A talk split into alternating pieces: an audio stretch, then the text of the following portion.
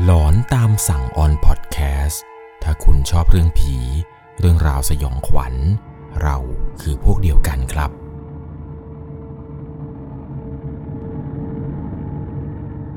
สวัสดีครับทุกๆคนครับ ขอต้อนรับเข้าสู่ช่วงหลอนตามสั่ง ในปีพศ 2566 สวัสดีปีใหม่ครับทุกๆคนครับ เป็นอย่างไรกันบ้างครับ เริ่มต้นปีใหม่มาวันแรกวันนี้ ก็ได้ฟังเรื่องราวสยองขวัญกันเลย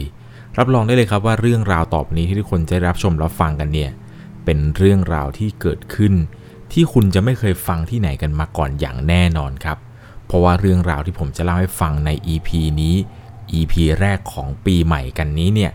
เป็นเรื่องราวของคุณครูท่านหนึ่งครับ ที่เป็นคุณครูอยู่ที่จังหวัดบุรีรัมย์เรื่องราวเรื่องนี้ผมต้องขอบอกทุกคนก่อนนะครับว่า จะต้องใช้วิจารณญาณในการรับชมรับฟังกันให้ดีๆ โดยเรื่องราวในวันนี้ครับ เป็นประสบการณ์สยองขวัญของคุณครูท่านหนึ่ง ที่ได้สอนอยู่ที่โรงเรียนแห่งหนึ่งที่จังหวัดบุรีรัมย์คุณครูท่านนี้ชื่อว่าคุณครูโจ้ครับครูโจ้เนี่ยต้องบอกก่อนว่าเรื่องราวเรื่องนี้เกิดขึ้นตั้งแต่สมัยที่เขาเนี่ยย้ายมาเป็นคุณครูฝึกสอน จนกระทั่งได้มาเป็นครูอยู่ที่ประจำโรงเรียนแห่งนี้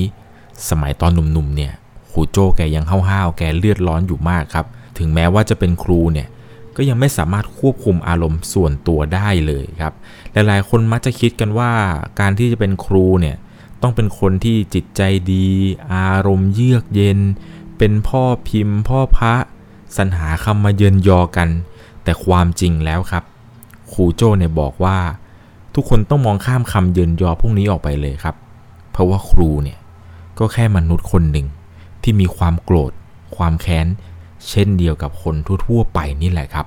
ไม่ใช่พระหรือเทวดา เมื่อถูกยั่วยุ อาจจะทำเรื่องเกี่ยวกับการขาดสติลงไปได้ นานมาแล้วครับ มันมีลูกศิษย์ของเขาอยู่คนหนึ่งถ้าเรียกตามภาษาชาวบ้านก็คือ เรียกว่าสุดแสบเลยแหละครับ เขาไม่รู้ว่าทำไม เด็กคนนี้ถึงมีนิสัยก้าวร้าวกับอาจารย์ ไม่ใช่เพียงแต่ครูโจ้เท่านั้นครับ เด็กคนนี้เนี่ยก้าวร้าวกับอาจารย์ทุกคนในโรงเรียน ยิ่งกับตัวเขาแล้วเนี่ยยิ่งหนักเลยครับ ด้วยความที่ว่าครูโจ้ครับ แกเนี่ยมีปัญหาเรื่องหัวเถิกไอเด็กคนนี้นี่แหละครับ มันก็มักจะมาล้อเรื่องหัวของเขาอยู่เสมอ มาถึงเนี่ยมันก็ใส่เลยครับไอ้ครูหัวล้านไอ้ครูหัวล้น มันพูดจาแบบไม่ให้เกียรติกันเลยเขาเองเนี่ยก็โมโหมากทุก ๆ ครั้งที่เวลามันล้อเล่นหรือมันล้อเลียนอะไรแบบนี้ เวลาเดินผ่านมันเนี่ย มันก็จะพูดลอยๆครับทำเป็นให้เขาได้ยินบ้างไม่ได้ยินบ้าง อย่างมีอยู่ครั้งหนึ่งครับ เขาเนี่ยจำได้ดีเลยว่าเดินผ่านไอ้เด็กนักเรียนคนนี้เนี่ย มันก็พูดกับกลุ่มเพื่อนครับว่า เออ วันนี้ครึมๆทำไมพระอาทิตย์ขึ้นว่า หรือไม่บางทีเนี่ยไอเด็กคนนี้มันก็จะพูดว่า นกตะกลุมมาเกาะหลังคาว่ะ อะไรประมาณนี้ ซึ่งเขาเองครับ เคยเอาเรื่องราวเรื่องนี้เนี่ยไปปรึกษากับพออแล้วก็คุณครูคนอื่นเนี่ย ว่าจะทำอย่างไรดีกับเด็กคนนี้ แต่ทุกๆคนครับ ก็พูดเป็นเสียงเดียวกันว่าโดนทุกคน แต่ด้วยความที่ว่าครูโจ้เนี่ยแกมีปัญหาเรื่องเกี่ยวกับผมเนี่ย แกก็จะโดนหนักหน่อยครับ ยิ่งเวลามีคาบเรียนกับแกแล้วไอเด็กคนนี้เนี่ยมันยิ่งแซวใหญ่เลย แล้วมันก็ไม่สนใจเรียน เวลาสอนเวลาบอกให้มันทำอะไร มันก็ไม่เคยทำทุกๆ ครั้งเวลาได้สอนเด็กคนนี้ครับ เขาเองก็ต้องพยายามกั้นอารมณ์กั้นไม่ให้ตัวเองเนี่ยโมโหจนไปทำร้ายเด็ก พยายามสอนอย่างเต็มที่ หวังเพียงแค่ว่าเด็กคนอื่นๆที่ตั้งใจเรียนเนี่ย เขาจะไม่เสียสมาธิไปกับไอเด็กคนที่มันไม่ตั้งใจเรียนคนนี้ ก็พยายามสอนไปกั้นอารมณ์ไป หลายครั้งแล้วครับ ที่เป็นแบบนี้มันยืดเยื้อมานาน บรรยากาศในห้องเรียนเนี่ยมันค่อนข้างที่จะเครียดมากครับในแต่ละครั้ง เด็กทุกคนเนี่ยรู้ดีครับ โดยเฉพาะเด็กผู้หญิงเนี่ยกลัวมาก กลัวว่าเขาเนี่ยจะให้ตกหรือออกข้อสอบยากๆ เพราะว่าเพื่อนเขาเนี่ยมักจะล้ออาจารย์อยู่เป็นประจำ เด็กที่ตั้งใจเรียนก็กลัวเหมือนกันครับ กลัวว่าเดี๋ยวอาจารย์จะแกล้งพวกเขาไปด้วย แต่ถึงอย่างนั้นแล้ว เขาเองเนี่ยก็มีจรรยาบรรณความเป็นครูพออยู่ มีอยู่หลายครั้งเหมือนกันครับ เวลาเจอเหตุการณ์หนักๆเนี่ย พวกเด็กผู้หญิงหรือเด็กที่ตั้งใจเรียนเนี่ยมักจะมาขอคุยกับเขาส่วนตัวว่าครูอย่าออกข้อสอบยากนะ อย่าไปถือสามันเลย มันเป็นแบบนี้แหละ เขาก็พยายามบอกนักเรียนทุกคนครับว่าไม่ต้องกลัวหรอก ครูเนี่ยแยกแยะได้ ความยุติธรรมอะไรเนี่ยไม่ต้องกลัวครูเนี่ยไม่เหมารวมพวกเธอหรอก พอนานเข้าไปเรื่อยๆเรื่อยๆครับ เพื่อนแต่ละคนที่เรียนด้วยกันเนี่ย ก็ค่อยๆ ตีตัวออกห่างจากเขามากขึ้นเรื่อยๆครับ แต่ละคนเนี่ยเริ่มทนพฤติกรรมของเพื่อนคนนี้ไม่ไหวแล้ว นานเข้านานเข้าไปเนี่ยไอเด็กคนนี้ที่มาแสบๆเนี่ยครับ เพื่อนมันก็น้อยลงน้อยลง แล้วก็เริ่มขาดเรียนครับ เพราะว่าไม่มีใครครบ เริ่มไปคบหาเพื่อนนอกสถาบัน เพื่อนนอกสถาบันเนี่ยก็เป็นพวกแก๊งรถซิ่งครับ เป็นพวกเด็กแว้น เพื่อนสนิทของเขาคนหนึ่งเนี่ยมันมาเล่าให้ฟังว่า ถ้าเกิดจะเข้าแก๊งนี้ได้เนี่ยจะต้องมีรถมอไซค์ครับ ต้องเป็นรถมอเตอร์ไซค์แต่งซิ่งด้วยนะ ถ้าไม่อย่างนั้นเนี่ยจะไม่สามารถเข้าไอ้แก๊งนี้ได้ ปรากฏว่าไอ้เด็กแสบคนนี้ครับ มันก็ไปอ้อนแม่มาได้ แม่เนี่ยยอมซื้อมอเตอร์ไซค์ให้คันหนึ่ง เป็นรถมือสอง สภาพกลางๆเลย ซื้อมาให้ หวังว่าลูกเนี่ยจะตั้งใจเรียน ผ่านไปหลายเดือนครับ มันมีอาจารย์คนหนึ่ง แกชื่อว่าพี่ต๋อง พี่ต๋องเนี่ยแกก็เป็นครูประจำโรงเรียนนี้เช่นเดียวกัน วันนั้นเนี่ยแกเดินมาบอกเขาครับว่าครูโจ้เด็กเกิดอุบัติเหตุอยู่โรงพยาบาล ไปเป็นเพื่อนหน่อย เขาก็เลยถามเขาว่าเออใครครับครูต๋องใครอยู่โรงพยาบาลครับครูต๋องก็บอกว่าก็ไอ้แจ็คไงไอ้คนนั้นน่ะไอ้คนที่แสบนั่นแหละ ในใจลึกๆครับครูโจ้เนี่ยบอกว่าไม่อยากจะไปเลย ไม่อยากจะไปเห็นหน้ามัน มันยังคงมีความแค้นอยู่ในใจครับ แต่ก็ขัดพี่แกไม่ได้ ไม่สามารถขัดครูต๋องได้ครับครูต๋องมาชวนแบบนี้ก็ต้องไปเป็นเพื่อนแก ก็พากันเดินทางไปกับครูต๋องครับ ออกจากโรงเรียนไป ขับไปเรื่อยๆกัน 2 คนครับ จนไปถึงโรงพยาบาลแห่งหนึ่งที่บุรีรัมย์ ปรากฏว่าพอไปถึงที่โรงพยาบาลครับ ไปเจอร่างของนักเรียนคนนี้นี่แหละครับ คือแจ็คเนี่ย ร่างเนี่ยถูกโกนหัวไปหมดแล้วครับ เพราะว่าเพิ่งจะผ่าตัดมา ใบหน้าบวมเขียวคล้ำร่างกายเนี่ยเต็มไปด้วยผ้าพันแผล สายน้ำเกลือระยงระยางเครื่องนู่นเครื่องนี้เครื่องท่อออกซิเจนอะไรเนี่ยเต็มไปหมดเลยครับ ทั้งจมูกทั้งปาก มีเลือดไหลซึมออกมาอยู่ตลอดเวลา เขาเองเนี่ยก็เบือนหน้าหนีเลยครับ ที่ได้เห็นสภาพของเด็กคนนี้ แต่ใจเนี่ยมันยังคงมีความเวทนาเล็กน้อย เพราะว่าอย่างน้อยน้อยเนี่ยเด็กคนนี้มันก็คือลูกศิษย์ครับ จะทำใจไม่รักมันหรือแบบว่าเบื่อขี้หน้ามันเนี่ยก็ไม่ได้ เพราะว่าตอนนี้มันไม่มีแรงแม้แต่จะพูด แม้แต่จะล้อเขาเลย ครูต๋องเนี่ยก็แอบไปคุยกับญาติครับ ได้ความว่าไอ้แจ็คเนี่ยมันพยายามบิดแซงรถอีกคันหนึ่ง แต่เครื่องของมันครับ กระตุก แล้วก็ไปประสานงากับรถเก่งที่แล่นสวนมาอีกเลนหนึ่ง รถเนี่ยพังยับ มีคนพามาส่งโรงพยาบาล หลังจากนั้นครับก็คุยกับแม่ของเด็กแล้วก็ญาติของเด็กครับที่นั่งอยู่ตอนนั้น คุยถึงเรื่องราวต่างๆ ปมหลังของเด็กคนนี้ว่าทำไมถึงเป็นเด็กที่แสบทำไมถึงจู่ๆมาเป็นเด็กเมืองเด็กแว้นอะไรแบบนี้ ไม่นานครับก็พากันกลับกับครูต๋อง พากันเดินทางกลับไปที่โรงเรียน พอมาถึงที่โรงเรียนครับ ก็คุยกับครูต๋องว่า เออ ถ้าแจ็คมันหายดีเนี่ยเดี๋ยวเราไปเยี่ยมมันอีกสักทีนึงจะดีกว่าไหมครูต๋องเนี่ยก็โอเคครับ บอกว่าเออ ถ้าเดี๋ยวมันหายดีเดี๋ยวเราไปเยี่ยมอีกทีดีกว่า หลังจากนั้นครับช่วงเวลาเย็นครูต๋องก็แยกย้ายกลับบ้านไปครับ แต่ครูโจ้เนี่ยต้องอยู่โรงเรียนครับ วันนี้เนี่ยเป็นเวรเฝ้าโรงเรียนของครูโจ้คืนนั้นเนี่ยเขานั่งเลือกสไลด์งานศิลปะอยู่ที่โรงเรียนครับ พื่อที่จะเตรียมคำสอนในวันพรุ่งนี้ โดยปกติแล้วครับเขาเนี่ยไปเจอภาพเหตุการณ์อะไรต่างๆ มาเนี่ยก็มักจะเก็บมาคิดครับ แต่ครั้งนี้เนี่ยมันแปลก ตอนที่ไปเยี่ยมไอ้แจ็คที่โรงพยาบาลนี้ เขาไม่เอาเรื่องราวต่างๆ กลับมาคิดในหัวเลยครับ ในหัวตอนนั้นเนี่ยไม่มีเรื่องราวของไอ้เด็กแสบคนนี้ ไม่มีแม้แต่ความเวทนา ไม่มีแม้แต่ความสงสารเลยครับ ในหัวเนี่ยโล่งมาก ก็เตรียมการสอนไปครับ นั่งเตรียมการสอนไปอยู่ที่ห้องพักครูตรงอาคารเรียนนั้น ตอนที่ระหว่างกำลังเตรียมข้าวเตรียมของเตรียมสไลด์เพื่อที่จะสอนนักเรียนนี่แหละครับ ด้วยความที่ว่าห้องพักครูเนี่ยครับที่เขาเนี่ยกำลังนั่งเตรียมการเรียนการสอนอยู่นี้เนี่ยสมัยก่อนมันเคยเป็นหอพักนักศึกษามาก่อนครับ มันเคยเป็นหอให้เด็กเนี่ยกินนอนอยู่ที่นี่ แต่พอเด็กน้อยลงเนี่ยเขาก็เปลี่ยนมาเป็นอาคารเรียนครับทำให้มีห้องเรียนแล้วก็ห้องพักครูเนี่ยอยู่ในอาคารนั้น แล้วก็มีห้องน้ำเนี่ยแยกออกมา มีบันไดขึ้นลงแยกเป็นสัดเป็นส่วนอย่างดี ด้วยความที่ว่าห้องพักครูนี่แหละครับ มันก็จะห่างกับห้องที่สอนนักเรียนเนี่ยไปประมาณ 2-3 เมตร มีเพียงแค่ผนังนี่แหละครับกั้นเป็นห้องห้องเอาไว้ คืนนั้นในระหว่างที่ครูโจ้ครับ แกกำลังเตรียมการเรียนการสอนอยู่นี้ เวลาตอนนั้นเนี่ยตีสองขณะที่กำลังทำงานเพลินๆนี้ครับ มันก็มีเสียงดังโครมคร่ำโครมคร่ำเสียงเนี่ยดังมาจากห้องเรียนครับ เสียงคล้ายๆ กับว่ามีคนครับ จับโต๊ะเก้าอี้ ทุ่มใส่ฝาผนังห้องครับดังปุ้งปุ้งปุ้งเสียงเหมือนกับคนโกรธอะไรบางอย่าง เสียงนี้นี่มันดังต่อเนื่องครับ เวลาตีสองห้องเรียนเนี่ยถูกปิดล็อกประตูทุกบานอย่างแน่นหนา เขาคิดในใจครับว่านี่ฝันไปหรือเปล่าวะ แต่ในระหว่างที่กำลังพิมพ์พิมพ์อยู่นี้ครับ ไอเสียงโคมข้ามโคมข้ามที่ได้ยินเนี่ย มันไม่ใช่เสียงที่เกิดจากความฝันหรือความคิด แต่เสียงเสียงนี้ มันดังมาจากห้องเรียน ห้องเรียนที่เขานั้นสอนอยู่เป็นประจำอยู่แล้ว เขารู้เลยครับว่าเสียงนี้เนี่ยมันดังมาจากอาคารเดียวกันกับที่เขานั้นอยู่อย่างแน่นอน ซึ่งไอเสียงนี้ครับ มันดังเกือบชั่วโมง คิดในใจครับว่า หรือนี่มันจะมีพวกโจร หรือคนเมาเหล้าอะไร งัดห้องเรียนขึ้นมาหรือเปล่า แต่ก็คิดไปคิดมาครับสับสนไปหมด ราะเสียงที่ได้ยินเนี่ยมันดังมาจากห้องที่เขาสอนอยู่ทุกๆวันนี่แหละครับจนกระทั่งตีสามเสียงเงียบลงไป ใจหนึงเนี่ยอยากจะไปดูให้รู้แล้วรู้รอดไปเลยครับว่าเสียงที่ได้ยินเมื่อสักครู่เนี่ย มันดังมาจากห้องเรียนห้องนั้นจริงหรือเปล่า อีกใจก็กลัวครับ กลัวว่าถ้าเกิดไปถึงแล้วไปเจอกับพวกโจรที่มันมีอาวุธขึ้นมาล่ะโดนทำร้ายขึ้นมานี่ไม่คุ้มอย่างแน่นอน ด้วยความที่ว่าเขาเองเนี่ยนะครับ คืนนี้เนี่ยพักอยู่คนเดียวที่โรงเรียนครับ เป็นครูเวรคนเดียว ตัดสินใจครับไม่กล้าออกไปดู เลยอยู่แต่ในห้องนี้ครับ อยู่แต่ในห้องพักครูแล้วก็ล็อกประตูอย่างแน่นหนา พอเช้ามาครับ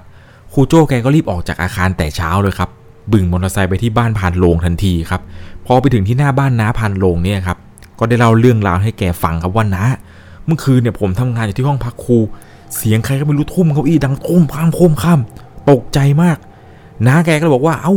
จริงเหรอครูไปไปไปไปไปรีบไปดูรีบไปดูรีบไปดู แกก็เลยบอกให้ครูโจ้เนี่ยครับรีบพาขี่มอเตอร์ไซค์ไปดูที่อาคารก่อนที่นักเรียนจะมากัน พอไปถึงที่อาคารครับน้าพันลงกับครูโจ้ก็พากันเดินขึ้นไปที่ห้องเรียนห้องนั้น ไปถึงยังหน้าห้องครับครูโจ้ก็ต้องตกใจ เพราะว่าห้องเรียนที่เขาได้ยินเสียงต้นตอของเสียงนี้ มันยังล็อกแม่กุญแจอยู่เลยครับ แม่กุญแจยังถูกล็อกเอาไว้อยู่ และไม่ได้เพียงแต่ห้องนี้นะครับ ทุกห้องในชั้นนั้นที่เขาได้ยินเสียง รวมไปถึงทุกห้องที่อยู่ในอาคารเรียนเนี่ยถูกล็อกแม่กุญแจหมดครับ ตกเย็นมาเนี่ยน้าพันลงแกจะไล่ล็อกหมดทั้งอาคาร ห้องนี้ก็เช่นเดียวกันครับ ห้องต้นเรื่องที่ได้ยินเสียงเนี่ยก็ถูกล็อกไว้เหมือนกัน เขาก็งงมากครับว่าห้องล็อก แล้วเสียงที่ยินมันดังมาจากไหนน้าพานลงก็รีบไขกุญแจครับ ไขกุญแจเปิดไปดู เปิดประตูเข้าไป เห็นสภาพห้องเรียนปกติครับ เก้าอี้ โต๊ะ ตั้งเป็นระเบียบมาก เขาเนี่ยงงเป็นไก่ตาแตกเลยครับ และเสียงที่ได้ยินเนี่ยมันดังมาจากไหน เสียงนี้เนี่ยดังเป็นชั่วโมงเลย แน่นอนครับว่าไม่ได้ฝันไป สติยังอยู่ครบ ก็เลยช่วยน้าพันโลงครับ แก้ไขห้องเรียนทุกห้องที่อยู่ในอาคารนั้นทุกห้องเลย แต่สภาพทุกๆห้องครับ เหมือนเดิม ไม่มีห้องไหนที่กระจัดกระจายหรือว่าเละเทะแต่อย่างใด สายวันนั้นครับ ครูต๋องเนี่ยมาหาแล้วบอกว่าครูโจไอ้นายแจ็คอะตายแล้วนะ ตอนทีสองเขาเนี่ยช็อกเลยครับ มันเป็นเวลาเดียวกันกับที่เขาได้ยินเสียงโคมขามนั้น แม้ว่าตัวของเขาเองเนี่ยจะไม่เข้าใจโลกของวิญญาณ แต่คนตายแบบนี้ จิตใจคงว้าวุ่น สงสัยแจ็คเนี่ยมันคงคิดถึงห้องเรียน เมื่อมาถึงมันเลยแสดงความโกรธอย่างเต็มที่ เย็นวันนี้ครับครูต๋องเนี่ย ก็พาเขาไปงานศพ ไปสวดอภิธรรมศพคืนแรกของนายแจ็คมัน เขาเองเนี่ยอยากจะบอกปฏิเสธมากครับ ว่าครูตองผมไม่อยากไปเลย แต่ด้วยความที่ว่าครูตองเนี่ยเป็นครูที่แสนดีครับ เป็นพี่ชายที่แสนดีมาโดยตลอด ก็ไม่สามารถปฏิเสธอะไรได้ครับ พอไปถึงที่งานศพของนักเรียนนี้ครับ ก็ต้องไปจุดธูปในขณะที่จุดธูปจะขอขมาในแจ็คเนี่ยนะครับไม่รู้ผีหาซาตานอะไรดนใจให้เขาพูดออกไปเบาๆว่าครูไปทำอะไรให้เธอโกรธ ทำไมต้องแกล้งครูทำไมต้องล้อเลียนครู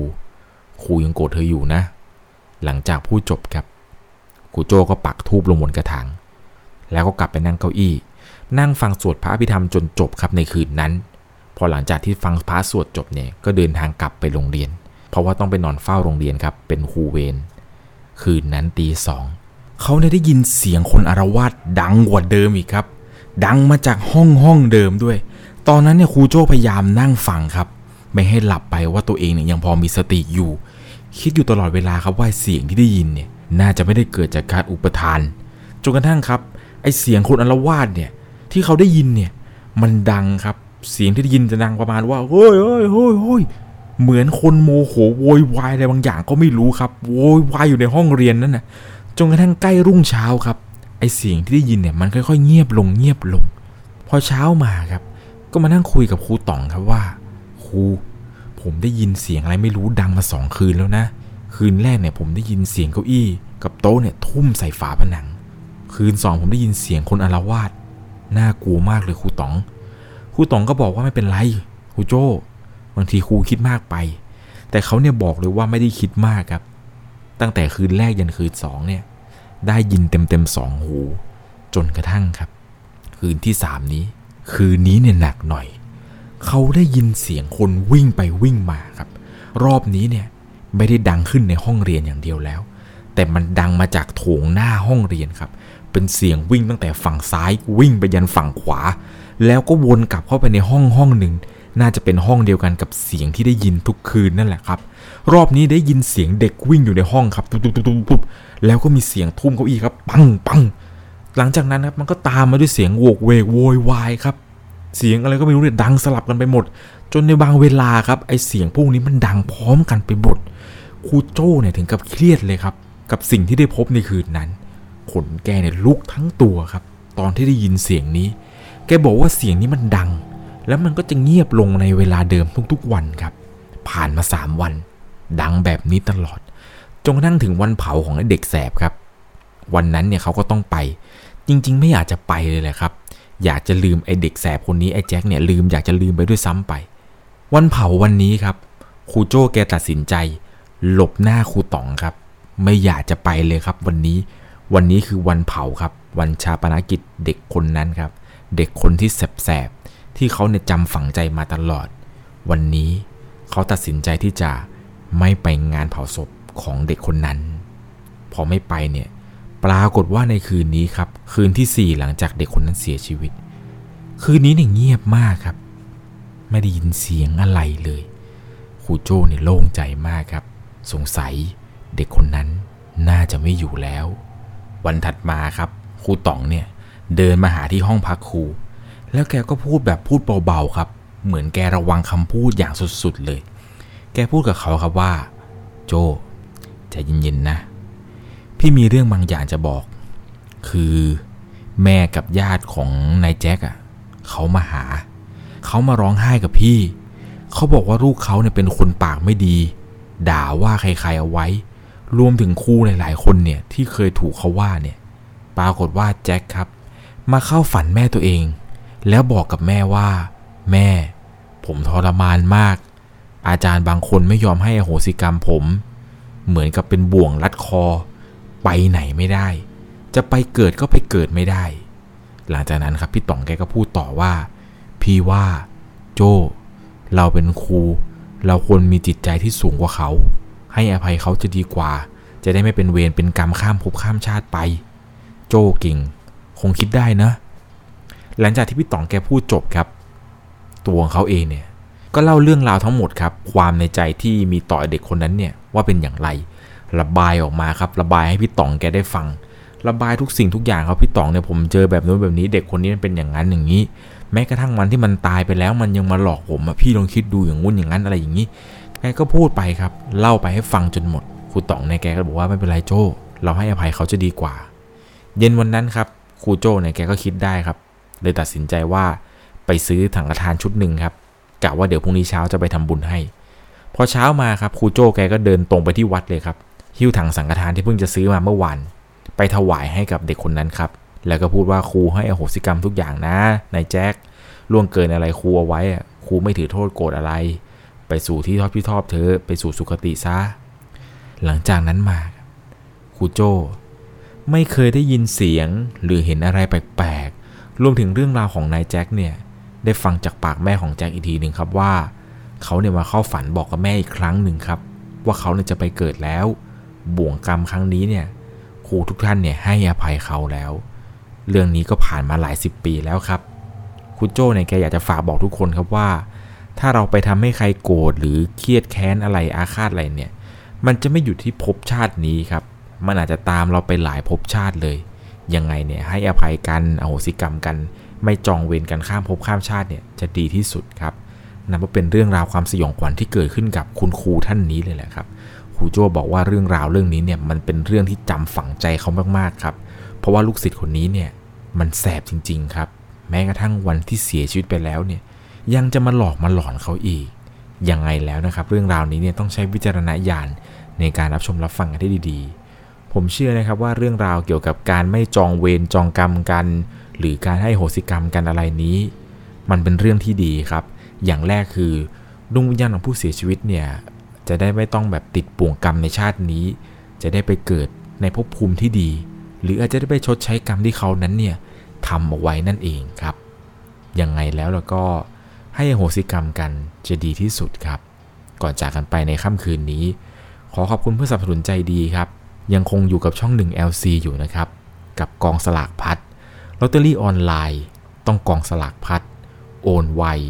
จ่ายเต็ม ก่อนจากกันไป ถ้าคุณชอบเรื่องผี เรื่องราวสยองขวัญ เราคือพวกเดียวกันครับ ยังไงแล้วเริ่มต้นปีใหม่ปี 2566 นี้ ก็ขอให้ทุกคนนั้นโชคดีตลอดทั้งปีแหละครับ โชคดีนี้คือไม่เจอผีกัน แต่ถ้าเกิดเจอก็ส่งเรื่องราวมาได้ครับแฟนเพจ Facebook 1 LC ผมยังรอเรื่องราวหลอนๆจากทุกๆคนอยู่ ยังไงก็สวัสดีปีใหม่ครับทุกๆคนครับ สามารถรับชมเรื่องราวหลอนๆเพิ่มเติม ได้ที่ YouTube c h anel 1 LC ยังมีเรื่องราวหลอนๆที่เกิดขึ้นในบ้านเรา รอให้คุณนั้นได้รับชมอยู่นะครับ